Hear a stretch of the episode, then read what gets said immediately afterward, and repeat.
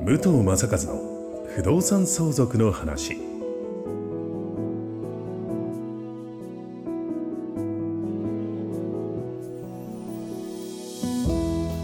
ポッドキャスト武藤正和の不動産相続の話は意外と知らない不動産相続についてのお話を相続診断士宅地建物取引士の武藤正和が実例をもとにお伝えしながらリスナーの皆様の相続準備のお手伝いをさせていただく番組です。幸せをつなぐ相続応援団。株式会社ステディライズの提供でお送りいたします。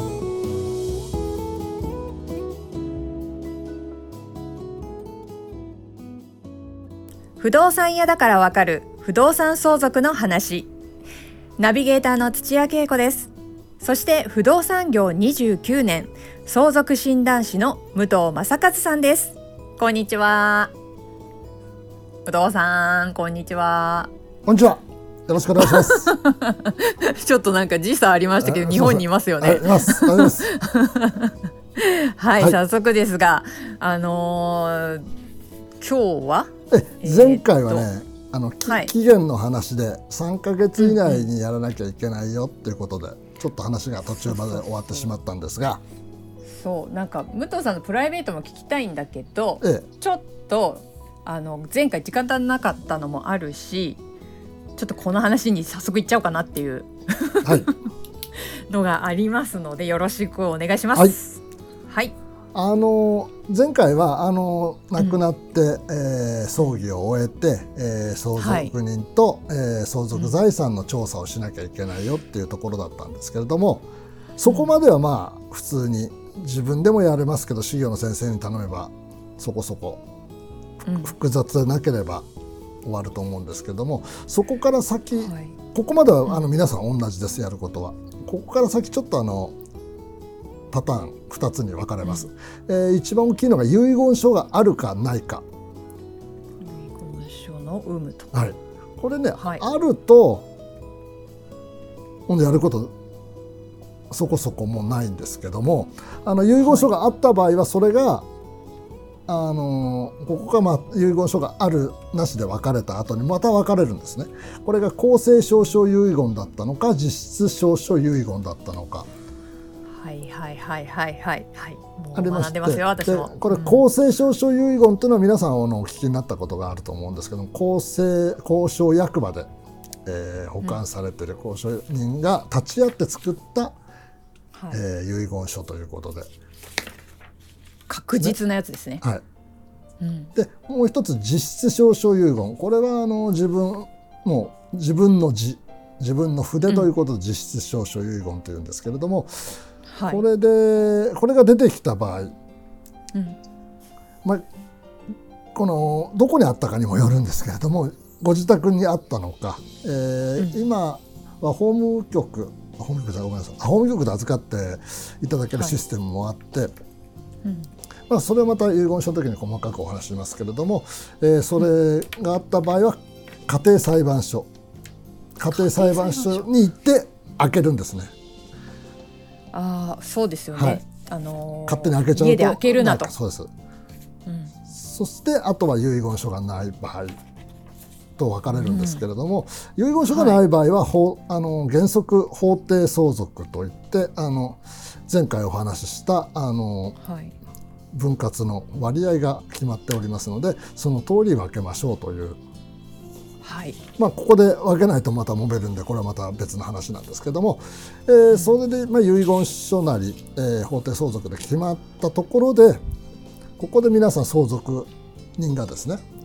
えーげ承認をするわけですけれどもこの承認パターンっていうのが3つあって、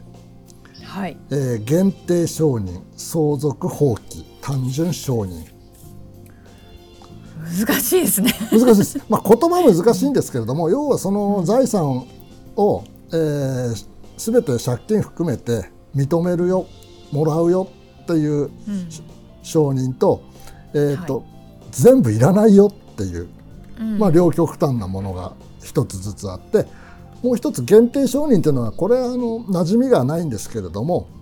はい。えー、とこれはまた後日お話しします。これだけでかなり長い時間をかかりますので要は相続を受けるかいらないよっていうどっちかです。あはい、はい、例えばもっと言うと,、えー、と現金はいるけど不動産はいらないとかうん、不動産いるけど借金はいらないとかそういうことは一切できません。もらうかもらわないかです。めてそうです。そんな虫のいい話はないよっていうことです。ああ難しいところですね。悩みどころですね。だからこれを3か月以内に、えーそうですよね。承承認または放棄しなくてはいけないっていうところ。あーそんなに考えてもいられない。考えどうしようかな。借金のがちょっと多いけどうん、現金払ってでも不動産の価値がわからないななんて言って3か月過ぎちゃったらこれ承認したものになってしまいます。借金含あめて。あそうなんですね。ああそっかそだからそれは大変これさっき、えー前回のお話のところの相続財産の調査評価っていうのは急いでやらないとダメです。うんちやっぱりそれには有能な税理士さんというか。税理士さんあいいところにい。いいいい質問が来ました。ちょっと知ったかぶっちゃった税理士さんって言ってる時点で2ヶ月になりますね、あこうこういうことだと税理士さんに怒られちゃうかもしれませんけれども税理士さん、税理士は関係ないですね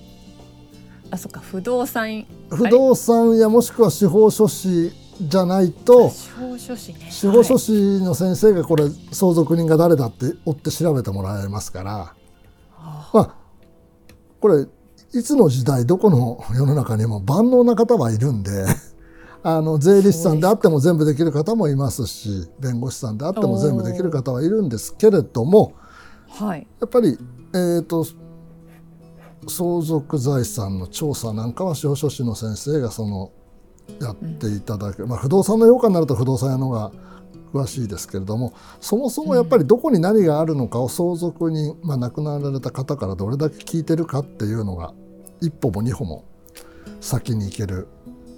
ところじゃないでしょうかね。まあ、司法書士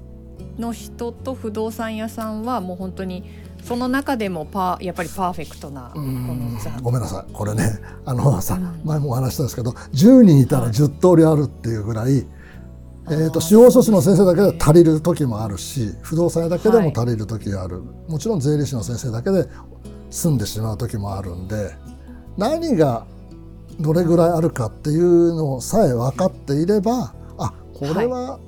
不動産屋に先に行った方がいいですよとかもう明らかにこれね、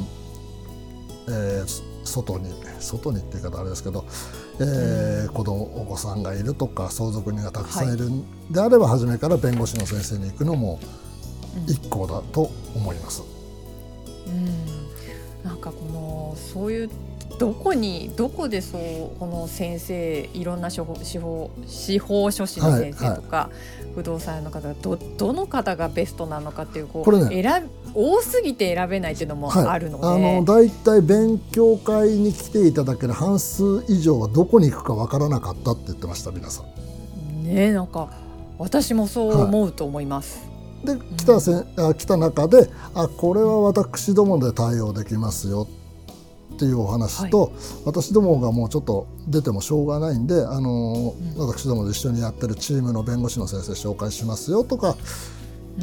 紹介するって弁護士と一緒にやって対応しましょうとかっていう、うん。来ていただければ基本9割方は対応できると思います。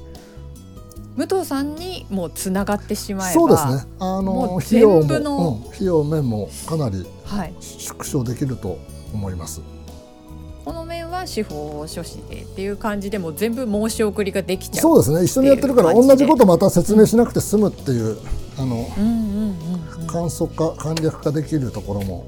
いいと思うんで。そうですかそうです。これはもう武藤さんねあの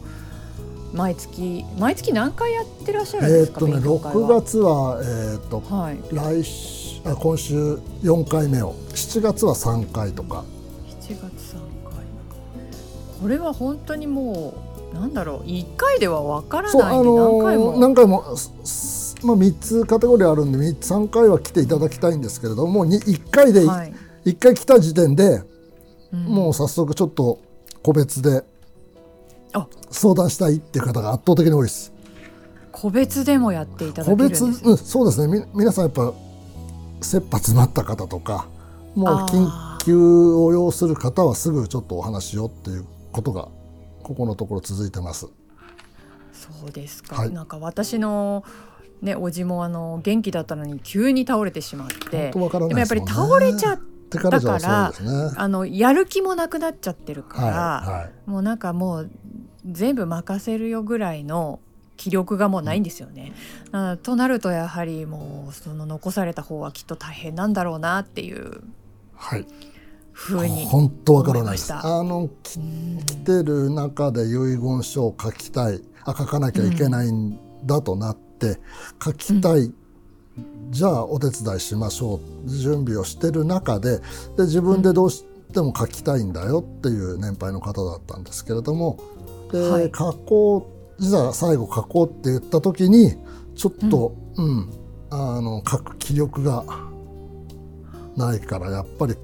えー交渉人のところに行ってやろうとかって、本当2ヶ月3ヶ月の間に皆さんこう体調面が変わったりするとねほんちょっとやるせないところもあるんですけれども本当にねそれはびっくりしはますね。うん。うんなんとも言えないところです。うん。なんかこうまあ変な話その四季がつ近づいてくるとやはりうんしっかりやってやろうっていう方もいらっしゃると思うんですけれども、まあもうちょっといいやみたいな感じになりがちなんそうですね。ちょっとなんで面倒くさくなっちゃうんでしょうねやっぱね。うん。そんなことやってる本当それこそ気力がない。うんうん。なのでやはりちょっとこれはこのまあポッドキャスト聞いてる方これを機会にそうですね。一度ご家族とお話、はい。まあ下手したら親戚も交えてですよね。そうですね。うん、話していただきたいなとまあ、何でも期限があるんで相続は。うん。であと今までさ今のところまでは3か月以内にやらなきゃいけない。でさ次の次は10ヶ月までにやらなきゃいけないってことなんですけれどもその前に一つだけ4ヶ月以内にやらなきゃいけないっていうところがあってこれがあの準確定申告っていうものです。あの確確定確定申告って大体あの、ね、年度末の3月2月3月はい。に皆さんやるっていうことなんですけれども、亡くなられた方に関しては、あの亡くなってから4ヶ月以内に例えばその亡くなられた方が、えーとアパートなり持ってて収益があってえー収入があったとか、えー20万円以上の、まあ、そういう所得があったとかえー高額医療をたくさん払ったよっていう方は4ヶ月以内、はい。亡くなってから4ヶ月以内に、えー税務署に申告納付っていうのが期限です。確かにギリギリまで働いてる方ってい,、そうですね。らっしゃるし、そう、うん。いま何もしてなくても入ってくるうん医療費なんかもそうですし、ここら辺は申告しないともったいないんで、はあそれは、は本当にやることがたくさんあるんです悲しんでる場合じゃないよっていうところもあるんで、本当ですねまあある種、まあ、そういうやることがいっぱいあることでちょっとこちら側の悲しみも、まあ、うん忘れてはいけないけど、一瞬ちょっと忘れていけるっていう面もありますがこれはちょっと学んでないとわからないことがたくさんあるので、また次回ちょっとね。武藤さんよろしくお願いしたいと思います。1週間3ヶ月4ヶ月次が10ヶ月っていう期限があるものがありますのでそれをお話ししたいと思います。わかりましたじゃあちょっとまた次回楽しみに、はいというかもう私もだんだんもう覚えることがいっぱいになってきちゃって そうですね。真剣に真剣じゃなかったわけじゃないんですけど真剣になってますので、はいよろしくお願いします。はい、えー番組の概要欄に武藤さんにつながる LINE 公式アカウントの登録用リンクがございます。こちらに登録いただくといざという時に役立つ相続対策ブックをプレゼントしているということですのでぜひね今のうちにご登録をよろしくお願いいたします、それでは武藤さん次回もよろしくお願いいたします。はい、お願いします。ありがとうございましありがたとうございます。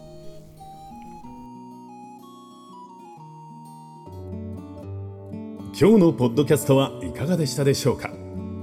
番組では武藤正和への相談を募集しています。概要欄にある幸せをつなぐ相続応援団の LINE 公式アカウントからお申し込みください。東京都中野区で定期開催している相続勉強会についてのご案内もさせていただきます。それではまたお耳にかかりましょう。ごきげんよう。この番組は提供幸せをつなぐ相続応援団株式会社ステディライズプロデュースライフブルームドットファインがお送りしました。